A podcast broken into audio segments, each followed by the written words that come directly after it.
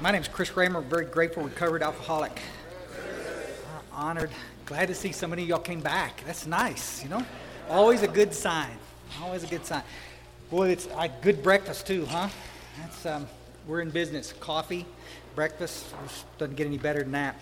I, um, I'm excited to be here. I'm gonna. I, we got you for an hour this morning. I'm gonna. I'm gonna talk to you guys about this first step business, and um, I think it's probably one of the most misunderstood, most screwed around with step in the in the in the deal. And uh, and I, am again, as like I'm talking about last night. You guys are so free to agree or disagree with any of this. I'm coming out of the book. If, if you don't agree, you're you're wrong. So let's. Coming from a perspective of being a relapsing fool. I've talked to a bunch of you guys that you just you just, you're just telling my story. I mean, I, I was seven years trying to get sober, in and out of treatment, in and out of AA, in and out of therapy, in and out of churches, and I've, I've been dipped, dunked, neutered, and spayed, and sat in churches built like teepees, and oh my God, I've, I've, I've done, I had colonics one time trying to get sober. it was pretty cool. My complexion was flawless for a while there. I got to tell you, it was pretty cool but I didn't stay sober. And um, and we, we, as we talked about last night, there was not, not anybody trying to keep me from getting sober. Everybody was trying to help me as much as possible. But I'm coming from that perspective of frustration. I want to get well, and I can't seem to get well because I'm doing what you're doing. I'm going to the same meetings you're going to, and you're staying sober, and I'm not. And I don't understand why. Y'all follow? I'm working a treatment center, and all these cats that come to that hospital where I work, they're all they've all tried AA and NA and Cocaine Anonymous, all the 12-step fellowships, and they're back in the treatment again, high dollar, wanting to get well again. And I don't understand why I got sober in AA finally. Why can't they? And so some of you guys, we were talking about it at breakfast, some of you guys landed in groups, in rooms where the solution was there for you. You got sober, and you're sitting there scratching your head saying, What's all the pissing and moaning about? I mean, this thing works great. I don't see a problem. You, you, you were lucky that you landed in that spot.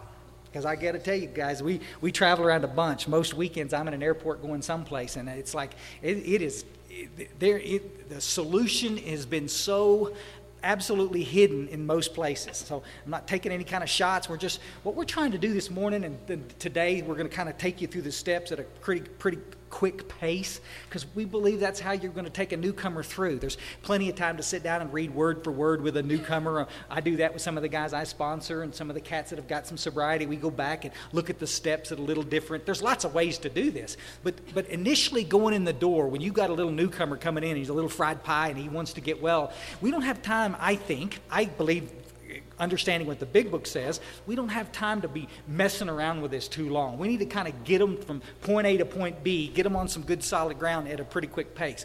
I think the number one mistake we make in Alcoholics Anonymous today is that we don't qualify the alcoholic. We, we, we go too slow getting people through the work. If the solution is the 12 steps, and that's what gets us to God, and God's what gets us sober, then why in the living daylights would we want to tell anybody to go slow?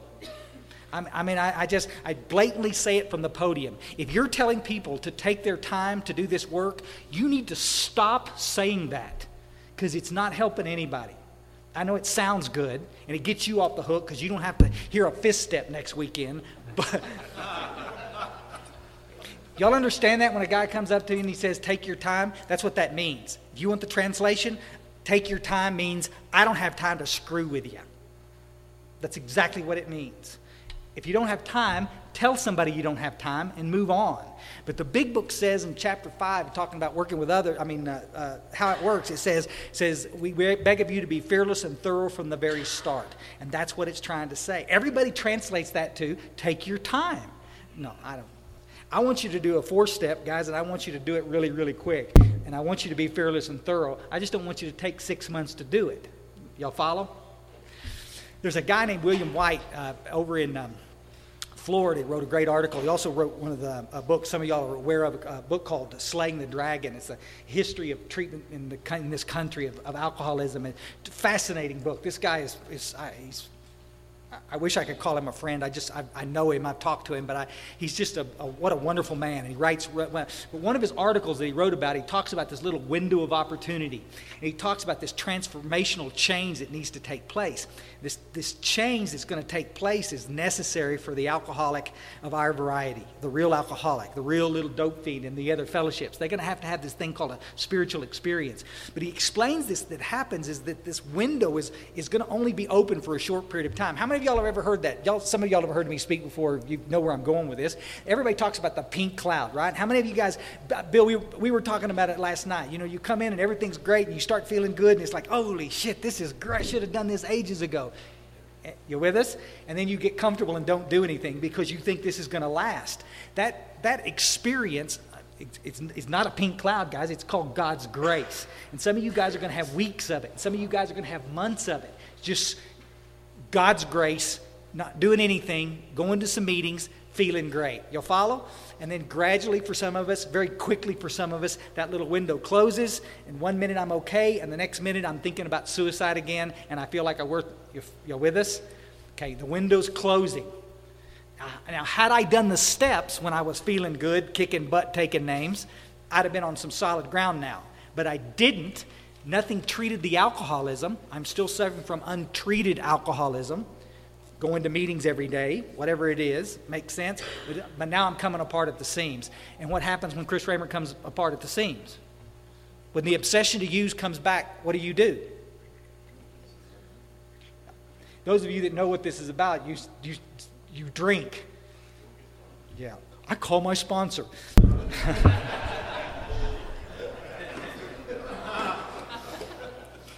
You might remember your sponsor's phone number. You might not remember your own phone number. When you get caught in that mental blank spot that the book talks about, you're off to the stupid races. And that's basically what we're going to talk about this week. We're talking triage here. We're talking about how to get somebody through the steps real quick. Now, I got to get this out real, real quick, and we're going to move on. So I know some of you guys have got a sponsor that's worked with you, and my sponsor took a year taking me through the steps very methodically. I read every word in the big book, and every blah, blah, blah, blah. I'm proud of you. I'm not knocking that. Keep doing that. But the guy that you try try to do that with, the next little guy you sponsor, is may or may not have that much time to screw around. The, the, if the big book intended for us to go slow, I think it would have said go slow. I, I think. I, in the same breath, if the big book wanted us to go to 90 meetings in 90 days, I think it would have said go to 90 meetings in 90 days. It didn't. It said pull the finger out, understand the urgency of this deal, work the steps, try to have the spiritual experience as quick as you can so that you can recover and get out there and help us help somebody else get well. You'll follow that whole circle. So that's where we're at. I needed to show you this. I I, I brought my own coffee coaster. Guy up up in the east. Uh, a, a, guy named a guy named Brent made this for me and. Uh, Ross, you need to make some of these. You could sell them. You know, a little fundraiser. This is. Uh, we finally we had cases of these damn books laying around, and we finally found something we could use for them. You know, and it's it's it's taped shut so you can't open it. You know, because. and it, it is, look, so it won't scratch up your beautiful furniture.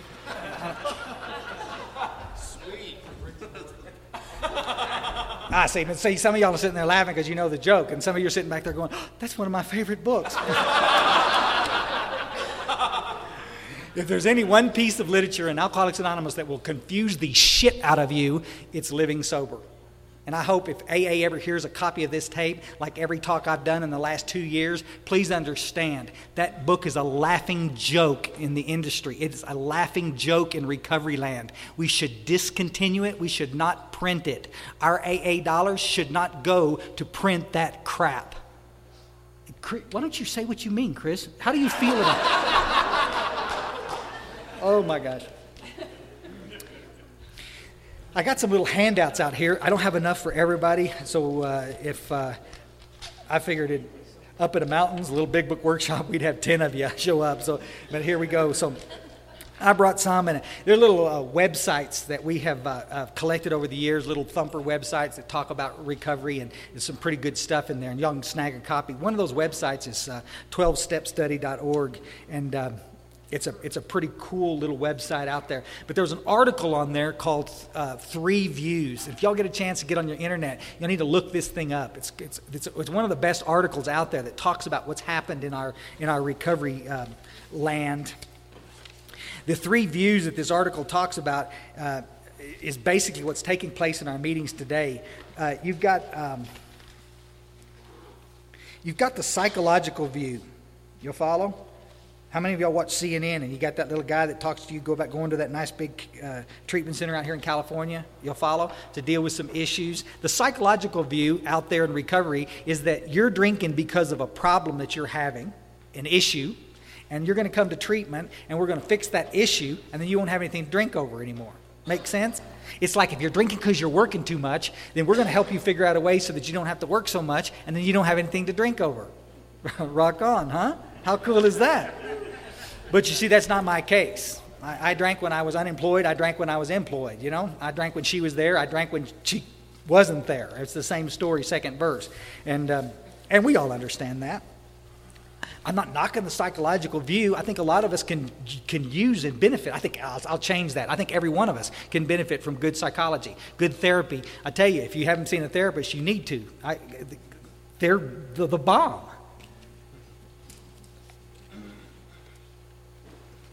They won't get you sober, but they're the bomb. No, it's, it's, it's, the coolest. Second view is the resocialization. This is the predominant view of most 12 step groups, the resocialization. They believe that the problem is not uh, alcoholism or drug addiction, the problem is the alcohol and the drug. And that if I can just learn not to drink it, do it, then I'll be okay, which is the common sense of just say no, if you don't drink the first one, you won't get drunk. Y'all follow? That's where we come with this idea 90 meetings in 90 days. You stay connected. We're going to keep you so busy that you won't have time to go drink. Resocialization. You'll follow? Come to meetings. We're going to love you until you can love yourself. Oh my God. I got to tell you, in the early days of Alcoholics Anonymous, for me, I got some good loving. But I didn't stay sober. Alcoholics Anonymous, the big book, talks about a thing called a conversion, a conversion experience. We're talking about the thing called a spiritual experience. And that's the problem, is that everybody out there is afraid, not everybody, a lot of people out there are afraid to talk about this conversion because they can come into these rooms and they can do some therapy and get some temporary relief and they can come in here and they can get re-socialized and learn a new way and you know party with, with the buds go bowling and crap and feel some temporary relief they think that's the way to recover but if you're the real alcoholic the real dope fiend in these other fellowships, you're going to have to have this conversion method. Bill Wilson doesn't mince any bones about it. This thing is unapologetically about God. And everybody bristles. Well, we don't, we, uh, we just, it's God of your own understanding. We're going to talk about that later. But guys, please, this is what this is about. Make sense? There's two reasons you're going to relapse, buddies. There's only two reasons. For those of you in treatment, you'll, you'll vehemently disagree with this because everybody has fed you the line of BS. There's many triggers out there that could cause you to drink. Absolute horse stuff, hockey. It's not, no, listen, this is just not true. There's two reasons that you'll relapse. One, you don't know the problem. If you don't know the problem, you're going to keep walking into the same cul de sac. Make sense? Second reason, you don't know the solution. You don't know how to quit walking into the cul de sac. Now, those are the only two reasons. I hear people all the time. There's a great article that we got when, when Hurricane Ike came through Texas, and there's a big front page in the Houston Chronicle. Hurricane Ike causes many problems in, in, the recovering community. Y'all follow? There's just one more excuse. How, what about the thousands of recovered alcoholics in Houston, Texas that didn't drink when Ike came through? But because a few did, they want to blame the hurricane for the relapses. You follow? And we laugh about it, but how many of us have, I've done it, blamed the woman. Well, I lost my job, or this happened, or this happened. None of that caused you to relapse, folks. What caused you to relapse is you didn't do the things necessary to recover, to get well. And then when the stuff came at you, you didn't have the power to walk through it with grace and dignity. Does that make sense? Guys, we got to get on the same page before I can make go any farther. Y'all understand this. When the obsession to drink comes back, I'm going to drink. This is about permanent recovery. This means that the obsession to drink will eventually go away if you do certain things. And I know that's a novel idea. All we have is today. Tomorrow I could be drunk. No, I don't think that's what the big book's saying. It's certainly not my experience. You do the work, you get well. Then you can go kick butt and take names. We got the big deal in treatment. That's the big, big deal. Well, what do you do? It's your lifestyle. It's causing you to drink. Those kids at school are causing you to drink. So what are you going to do? Quit school? You saved all your life. Your folks got a second mortgage on the house. Everything was planned for you to go to school, but you can't go now because the kids that you go to school with are drinking. It's got nothing to do with why you drank. If it did, you're not one of us. Make sense? Guy we were in San Diego said it best. He says, I finally figured out the perfect trigger. It's called consciousness. but, but isn't it the truth? That's why I started listening to country western music. They said, Chris, that rock music keeps triggering you. Every time you listen to Pink Floyd, you go get loaded. like I never did any drinking on Merle Haggard's time. oh my, oh my gosh. So the idea, when these guys in 1987, they set me down at the table that night, and then early the next morning we finished it up. But they, they set me down at that table, and for the first time in seven years, they opened a big book and they said, Chris, we need to qualify you. I know that you're a member of Alcoholics Anonymous if you say you're a member. Okay, that's great. Rock on. But, but we're supposed to, our first job is to qualify you to find out if you're the real McCoy. Because if we don't do this paperwork now, what's going to happen is downstream you're going to crap out. Make sense? Treatment centers, what they do is they remove the urgency. Uh, we're, we're masters in the, in the treatment centers of getting you in there. You're going to stay for 30 days, 45 days. We're going to get you nice and comfortable. We're going to let you work some of the steps. You're going to get some relief. You with us? Again, it's you want relief or release. It's two different things. But we're going to get you some relief in treatment, and you're going to leave feeling much better. But, but you're not going to be on solid ground because you haven't finished all of the work yet.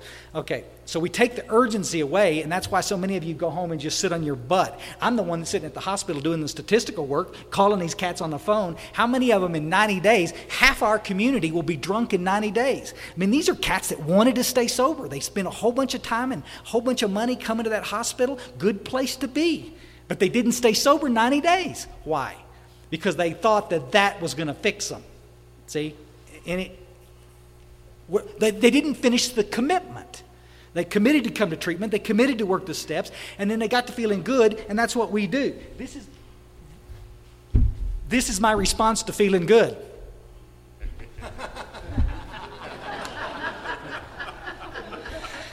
And yet the book keeps talking about action, action, more action. Let's get going. And I did that a thousand times. I was talking to a couple of guys last night that were having trouble staying sober. And I mean, that's so, so often what we do. It's not that I don't want to stay sober, but every time I'd relapse, that's exactly what the old timers in the group would, would they throw it right back in my, well, you just didn't want to stay sober. Well, you just didn't want to stay sober. Well, goddamn, did, did you tell anybody how to stay sober?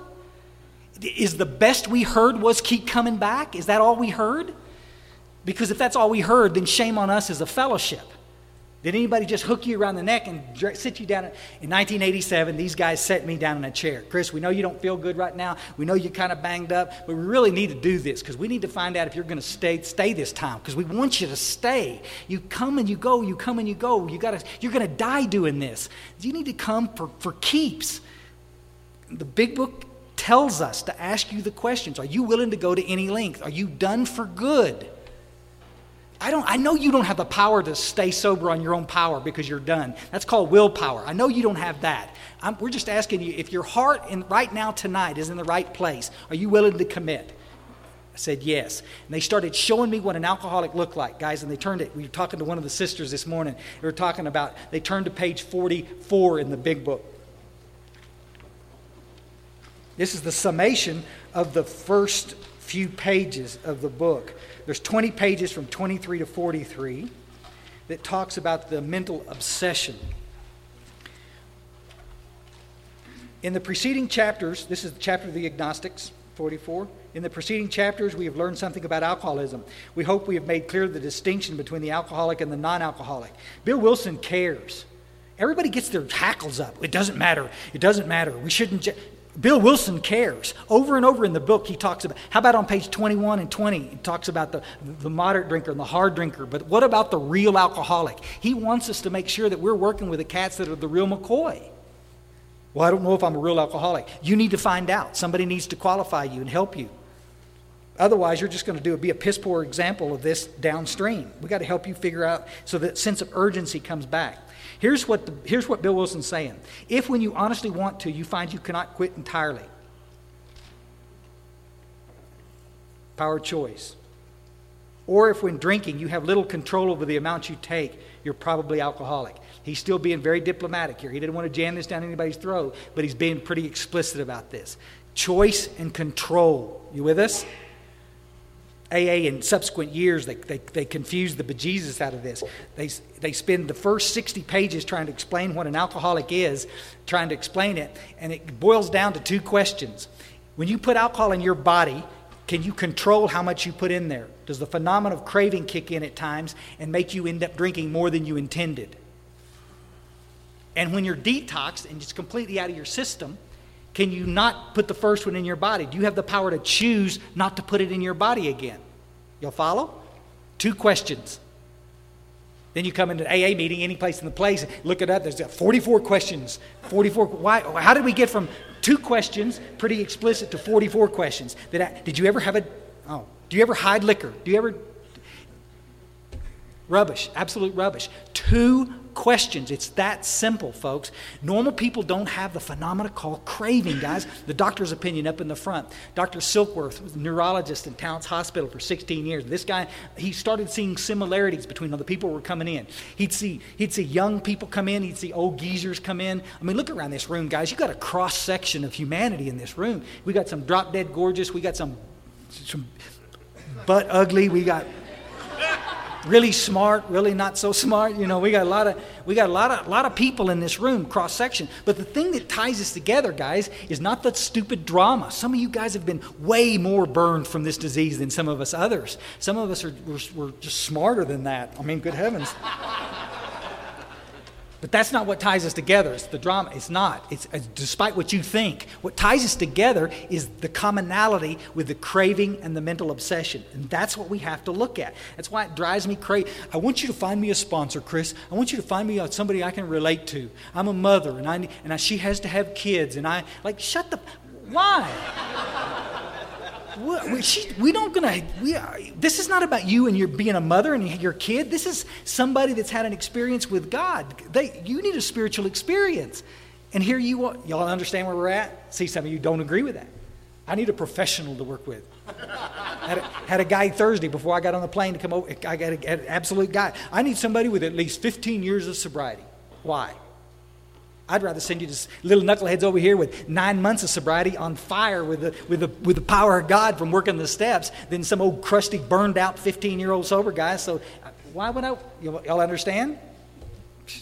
It's etched in stone. Show me in the book where it says you got to be sober a whole lot of time before you start sponsoring. Buddies, I'm going to tell you now, we'll cut to the chase. If you ain't sponsoring somebody by the time you're six months sober, somebody's holding you back. And we need your help. We're not your answer man. We're not therapists. All we're there to, to do is to show you how to have a spiritual experience. Get your own damn therapist. You'll follow? Your own banker, your own doctor, your own l- love guide. love guide. Dr. Silkworth started seeing similarities, guys, and he started seeing these things that were taking place.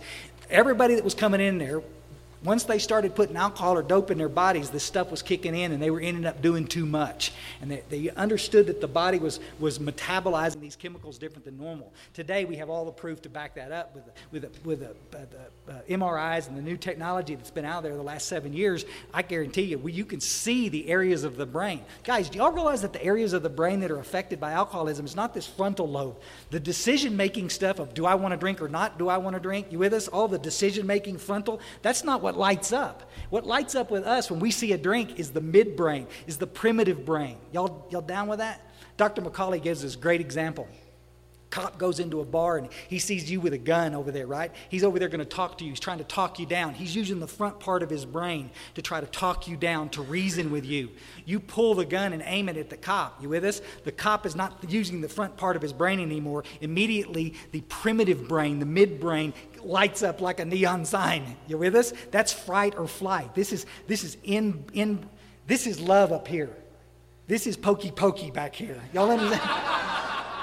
this is that's how that works in case you this is not something that you have control over. Your brain is, is wired different than normal people. And when i this alcohol once we're hardwired in it, it, we're we're there. And this disease will continue to progress and it'll get worse. Dr silkworth could see that. Everybody wants to talk about alcoholism as a disease. Everybody.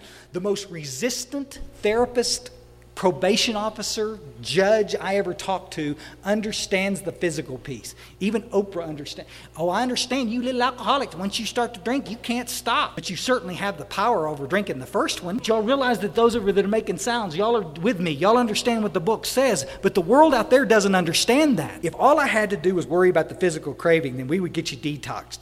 Good, solid detox. It's different for everybody depending on what you're coming off of. Cocaine detox is different. Same stuff with alcohol, with, with crack, with, with, the, with the barbiturates. Horrible, uh, torturous uh, souls in our hospital today coming off those fucking pills that are everywhere. The next big wave, guys, that you see coming at you, remember the, the crack in the 80s, you know, it was on every cover of every magazine? It's the pills now and it's just and we haven't even seen the tip of it yet. It's going it's to be horrendous. Doctors are prescribing that shit like left and right. And we're losing thousands of our good members of alcoholics anonymous through a prescription pad. We're seeing it time and time again. And uh, why are they taking the pills? Because they've stopped doing the work. I just feel depressed. When's the last time you worked with somebody? Oh 10 years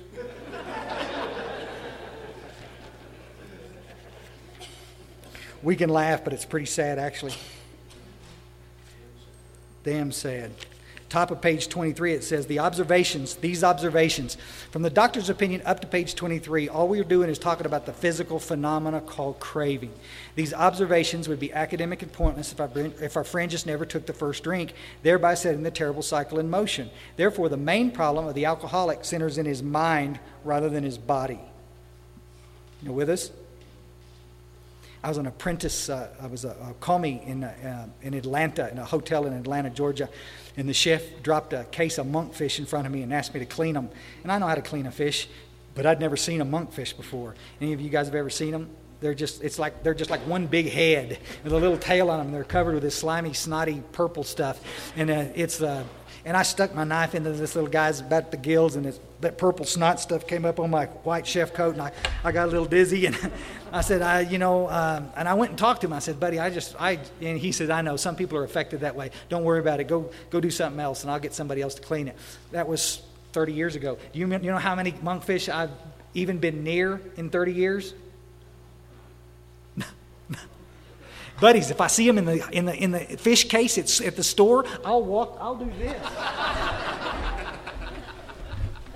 Given sufficient reason, Chris Raymer doesn't want to mess with monkfish. Can he do that? Absolutely. I do it every day, guys. Given sufficient reason, I don't want to eat that food or wear those kind of clothes or, or, or wear that kind of perfume. I have my life is full of choices, folks. But what I couldn't choose to do or not do was revolved around the alcohol. And this is where the world shifts. Everybody believes that alcoholics truly, our judicial system in the United States is built on this idea of punishment. I'm going to put you in jail, hun, until you get tired of going to jail. And one day you'll come out and say, you know what? This going to jail may have something to do with the alcohol and dope, and I'm not going to do that anymore. Wow, how cool. Uh, most of the people in jail there, guys, 85% of those cats, they, they'll do that eventually. They'll just get wore out. You follow? Alcoholics and addicts of our variety, you can put us in jail till the cows come home. And the first thing I'm going to do when I get out is go get a drink. Talking to a friend of ours that we first started drinking with a billion years ago in high school. He lost his license after three DWIs and ended up doing a couple of years in jail. You with us? I said, Buddy, Eddard, come down to the meetings with us. It's just, you live in the same town. Come down to the meeting. He says, No, I've solved the problem. I don't have to worry about drinking anymore. I said, What? What do you mean? See that bicycle out there? yeah? That's mine. That's how he's going to stay out of jail. Why don't you stop drinking and get you a car? Oh, no. Y'all understand? Because this is a bear to quit. And that's what I got to say this now. Any of you guys that ever made an attempt to quit, and I'm going to tell you, it's congratulations. Thanks for screwing up the courage to do this. And you guys that keep coming back time and time again, thanks for not giving up. You're going to get it. It makes me want to cry. Turn the page 24, the mean page. You want to hear dead silence in your AA meeting? Bring this as a topic. Turn to page 24. Top page, italicized. Bill Wilson wants us to see it. Mark this, guys. The fact is that most alcoholics, here is trying to be diplomatic again, all alcoholics, most alcoholics, for reasons yet obscure, have lost the power of choice in drink. Our so called willpower becomes practically non existent. We are unable at certain times to bring into our consciousness with sufficient force the memory and suffering and humiliation of even a week or a month ago. We are without defense against the first drink. Wow. You think Bill Wilson means that? The almost certain consequences that follow taking even a glass of beer do not crowd to your mind to deter us. If these thoughts occur, they are hazy and readily supplanted with the old threadbare idea that this time we're going to handle ourselves like other people. There is the complete failure of the kind of defense that keeps one from putting his hand on a hot stove. Make sense? In every kitchen I ever worked in, guys, the first thing you do is you walk in and you're going to burn yourself on the stove because every one of those damn things are set at a different level. You know what I'm saying? You're going to reach in the stove, you're going to burn yourself and go, and automatically reset everything and say, I'm not going to do that again. And you don't. You, have the, you, you learn not to do these things. But why do we keep doing it? That's why everybody just thinks we're behaving badly. Everybody wants to make alcoholism sound like it's a behavioral problem. You're just acting out. No, listen, folks. This is a form of mental illness. You're sitting in this room. I got a guy in my AA meeting. He, he doesn't show up very often, but when he does, he got sober in Houston. And he had a guy with 30 years sober tell him that he got up this morning and chose not to drink. And that's how he introduces himself. Hi, my name is, and I got up this morning and chose not to drink. Hmm. No shit. What are you doing here then? Because if you can choose not to do this, it's what drives me crazy. Bill, we were talking about it last night. You know, you go out and you fall, and you show your butt, and you come back in, you relapse, and the first thing everyone want to ask you is, well, why didn't you call me? Well, look on page 24. It says, you're not going to remember the consequences of even, even a week or a month ago. That's why it drives me crazy when we spend inordinate amount of times in our meetings with these old sad war stories, slinging snots, crying. You don't want to end up like me, do you? And everybody wants to help. They do it with the young adults till the cows come home. Everybody, old geese come and turn his chair right straight at the young little 18 year old. You don't want to end up like me, going to prison for 10 years. Stop that. You're not helping anybody. You're, did you remember that? Of course not. So, what makes you think he's going to remember that?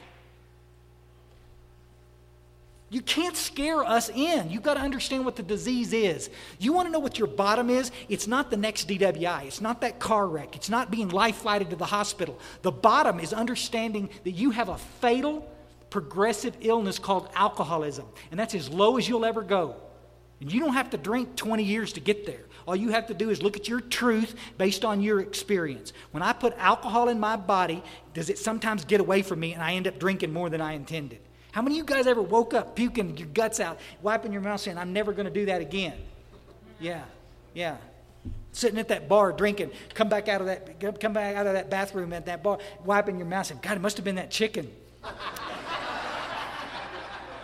Let me have another drink. Oh my gosh. What? It had to do maybe with the 12 pack you drank before you ate that chicken, you know? This is the craving. You didn't intend to drink that much. Come on, guys. I like Coca Cola too, but I've never drank a 12 pack in an afternoon. Isn't that the truth? It's the cra- because Coca Cola doesn't trigger the craving with me. Alcohol does. I remember Myers one time, we were at a party drinking, and he says, God, he says, I'm so full. And he, we'd been drinking all afternoon long, and there was a milk carton down, it was a step out of this old rickety house, and there was a milk carton out there, and he stepped on the side of that milk carton and fell flat on his ass. And he, you could hear it like a watermelon, you know, if you drop a watermelon, and hit, boom, and all you could hear was. I'll never forget it. And he's like a geyser exploding. it shook up all that beer. Come, why would anybody drink that much alcohol? Boy, that one, that last one hit the spot. No, and I'm going to get another one. You know, and it's like, uh, we're out of beer, Chris. Well, I see some empties around here. We'll just pour them all together and, and drink them. Pour through some pair of pantyhose like that, and you say you sift, and then you. And some of y'all have never done that. You're lying like a dog's. Why? Okay, because the craving is not over yet. You'll stop when the craving is ended. How many of you guys ever went to, got oh, to the refrigerator and opened it up and drank one or two drinks and, uh, and then just set a half one down by the bed and went, just went on to bed? I've done it a thousand million times. Y'all follow? The big book doesn't say every time you drink the craving kicks in. It says at certain times the craving kicks in. That's where your head wants to go. I'm not an alcoholic. I can remember thousands of times I just drank two and went to bed. Me too. Functioning alcoholic. Make sense, guys? I'm asking you to remember the times that you knew damn good and well you shouldn't be drinking that much and you did it anyway. Do you think you chose to do that? And then the stuff hits the fan and you tell them, I'm going to quit wife comes up says, Betty, you're scaring the daylights out of me. Would you, honey, I was, I was just fixing to quit. I'm done. You're, I'll pour that, I'm done. You think you got the power to pull that off? And three days later, you're coming up with an excuse to drink. You with us? Honey, you need some cigarettes? I'll go get you some. oh my God. And you come back the next day.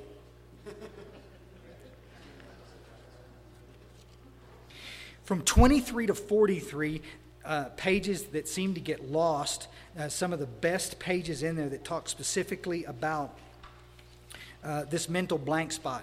From again, from the title page up to page 23, we talk about what happens once we put the stuff in our system. From 23 to 43, those 20 pages, all we're doing is talking about when the stuff's not in our system. Why can't we leave it out of our system? Make sense? That's the crux of the problem that Bill Wilson's talking about is this mental obsession that tells me it's okay to drink. How many times do these women come to our hospital with Child Protective Services has already been called? All they got to do is leave the alcohol and the dope alone and, and CPS will go away but they don't have the power on their own. They believe that the love of their kids is going to be enough to stop them from drinking, but they can't pull it off and they drink again. You'll follow? We got cats in there right now on liver transplant lists. They've got a legitimate, a, a certified, bona fide death sentence facing them. All you got to do to stay on the liver transplant list is to not drink, but they don't have the power to pull it off. Make sense? But you got idiots like, like commentators on national news this guy that introduces himself as a recovering alcoholic on his talk show, he said on Larry King, What gets me about these celebrity folks is hey, we have a choice whether to drink or not. Just get up and make the choice not to drink. It's that simple.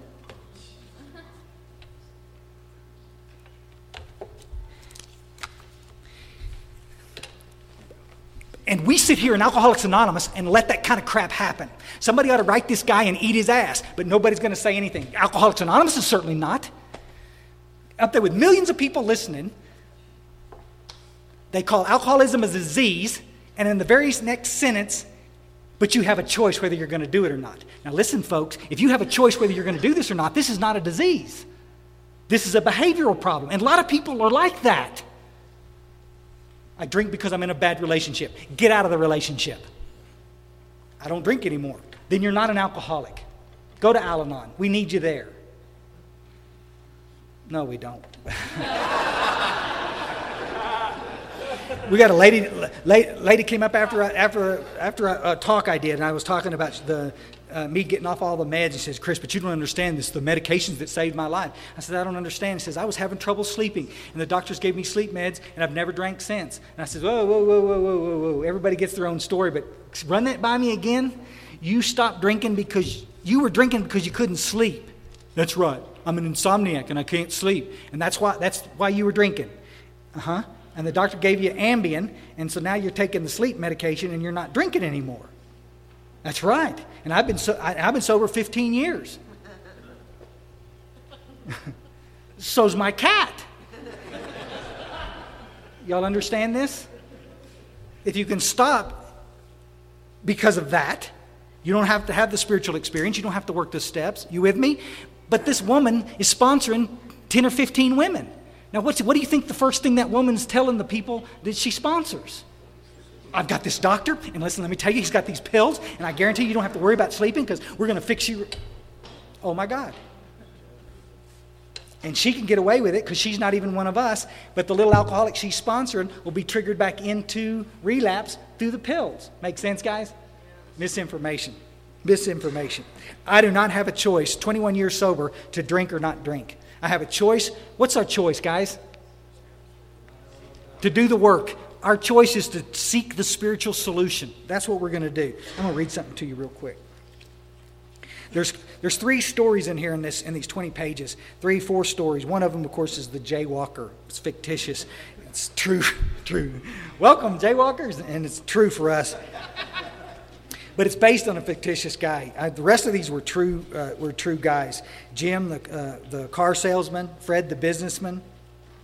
You'll follow? Our first example is a friend we're going to call Jim. It's on page 35. This cat's got a charming wife and family. He's inherited a lucrative automobile agency. He's got a commendable war record. He's a good salesman. Everybody likes him. He's an intelligent man, normal so far as we can see, except for a nervous disposition. What did he describe? A high bottom drunk or a low bottom drunk? High bottom. Guy's rich. He's, he's, he's, he's, got, he's, he's, a, he's a good egg. He did no drinking until he was 35. But in a few years, he became so violent when intoxicated, he had to be committed. On leaving the asylum, he came into contact with us. Who's us? Alcoholics Anonymous. We told him what we knew about alcoholism and the answer we had found. He made a beginning. Several places in the book, guys, in the stories, it talks about he made a beginning. That means he did a third step prayer. That's what that means. You'll follow? His family was reassembled and he began to work as a salesman for the business he had lost through drinking. All went well for a time. See it? but he failed to enlarge his spiritual life. Up in Bill's story, it says that we're going to enlarge our spiritual life by doing what? Work, work and self sacrifice for others, working with others. That's why I'm telling you it is not an option to go work with somebody else. In your own way, to his consternation, he found himself drunk a half a dozen times in rapid succession. On each of these occasions, we worked with him, reviewing carefully what had happened. He agreed he was a real alcoholic and in serious condition. He knew he faced another trip to the asylum if he kept on. Moreover, he's going to lose his family, of which he had deep affection. Yet, top of page 36, he got drunk again. We asked him to tell you what happened. This is his story. I came to work on a Tuesday morning. I remember I felt irritated that I had to be a salesman for a concern I once owned. Did this guy get up and pray and meditate this morning? Get grateful? Uh, and no, I don't think so. I had a few words with the boss, but nothing serious. He told the boss to kiss his butt, didn't he? then I decided to drive into the country and see one of my prospects for a car. Any of you guys in sales ever do that? Yeah. I'm going to go sell something. All I want to do is just ride around the loop and, listen to the radio real loud. I, I don't want to sell anything. I'm pissed. I just thought I'd get a sandwich. I stopped at this roadside place. I also had a notion I might find a, cus- a customer for a car in the place. I'd been there many times during, during those years. Uh, no big deal. I'm paraphrasing. I sat down at the table and ordered a sandwich and a glass of milk. This freaks me out that an adult would order a glass of milk anyway, but that's, that's another lecture altogether. Yeah. Still no thought of drinking. I ordered another sandwich and decided to have another glass of milk. With us? Middle paragraph italicized. Best word in the book. Suddenly. God. Suddenly, the thought crossed my mind that if I were to put an ounce of whiskey in the milk, it couldn't hurt me on a full stomach. I ordered a whiskey and poured it into the milk. I vaguely sensed I wasn't being any too smart, but felt reassured since I was taking a whiskey on a full stomach. The experiment went so well, I ordered another whiskey and poured it into the milk. That didn't seem to bother me, so I tried another. But I'm bummed. Thus started one more journey for Jim. He had much knowledge about himself on the very bottom as an alcoholic, yet all reasons for not drinking were easily pushed aside in favor of the foolish idea that he could take whiskey only if he mixed it with milk. You got this? Maybe I misread that. Let me look at this real quick. Still no thought of drinking.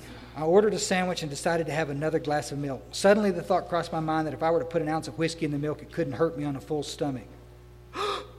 Realizing I was on shaky ground, I ran to my glove compartment and got my Gorski relapse workbook grid out.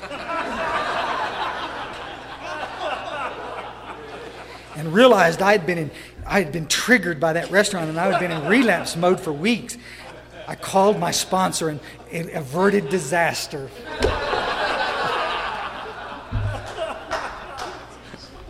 oh. Oh. oh, buddies. I just bless his heart. I mean, come on. This is the deal, guys. Our families think that we're going to be able to one day remember the consequences. You'll follow? Remember that picture out of treatment when you were detoxing and you put it on your refrigerator, and I never want to forget. We got people in AA meetings today killing people, telling them, if you can't remember your last drink, you haven't probably haven't had it. The book is telling you right here, you're not going to remember your last drink. You're not going to remember the consequences of a week or a month ago. So, what's this crap, this absolute crap of trying to remember what it was like back in the old? I don't ever want to forget the pain. I, that's your right to not forget it or remember it, whatever you want to do. Y'all understand this? But it's not going to stop you in what the book calls strange mental blank spots. If you can stop remembering the pain and make it stick, you're not one of us. You, y'all with us? My little sister was at a sorority party one time. I was with her in, in Huntsville. She was at a keg party. She got sick at the keg, arched, and said, I'm never going to do that again. And you know, I've never seen her loaded again. She, she will always remember that one time. You with us? Fred, the, the, the businessman, it, it was one of the favorite lines in the book. I'll read this and let you guys run. It's the next page over. Yeah if you got any questions, y'all get them lined up. I went to the, ho- it says, on page 41, it says, I was pleased and knew my partners would be too. It was the end of a perfect day, not a cloud on the horizon. You follow? This is what treatment centers are trying to get all of us as, as patients to get to. We want to get you to a perfect place so there's nothing to drink over. But how many of you guys drank when it was, when it was perfect? How many of you drank when it was crap? How we. Well, Chris, that's what happened things didn't things got too good. Oh my gosh. So i'm gonna i'm gonna have to i don't want it to get too bad but i don't want it to get too good. I just want it to get really mediocre boring right in the middle and then i can stay sober come on guys. What i got to do is get taken to a place so that the obsession goes away. Real quick Internally, there's a thing called a spiritual malady, and the big book talks about it. These little issue man pins, I got some extras if y'all want to snag one, little issue man, issue woman pins. But these little pins, they got a little dark spot in the center, and that's the spiritual malady, folks. All the little X's are the stuff on the outside. Don't anybody hear me say ever that your external stuff's not important, your issues. If, if, if I grind anybody, that's usually where it is. Well, he says that, that because I was hurt as a child, that that's not important. Oh, i have never said something so stupid from the podium. I, I, have never even thought it. We, a lot of us in here have been hurt, folks. But if that's why you're drinking, you're not one of us. So, we, so what we want to do is we want to look at that external stuff, but we want to understand it's the internal stuff that's causing the problem. Fred's, it was the end of a perfect day, not a cloud on the horizon. There's no issues, there's no circumstances. And yet his head says, as he crosses the threshold of the dining room, perhaps a couple of cocktails would be nice. You follow? And he, get, and he starts to drink, and the craving kicks in, and he's off to the races. What we have to treat is untreated alcoholism. What we have to treat is the spiritual malady. Unmanageability, they talk about in the first step, untreated alcoholism, spiritual malady are all the same thing. That's what has to be treated. You'll follow?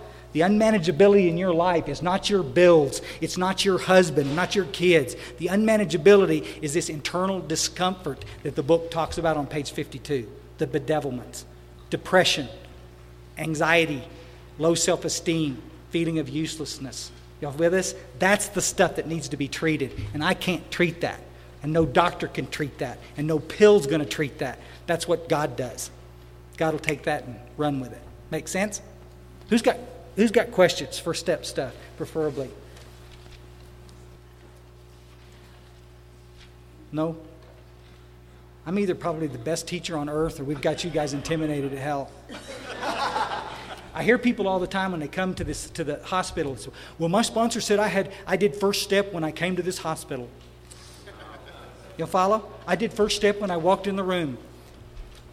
Bill Wilson spends 100 pages describing all 12 steps. 60 of those pages are on first step.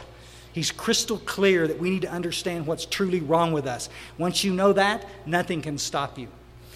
You're out of treatment, you're sober two years, and you get loaded. Why? You're not working with anybody. You stop You, you stopped working the steps. You stopped growing spiritually. Would y'all agree with that? Second part of that question why did you stop doing that?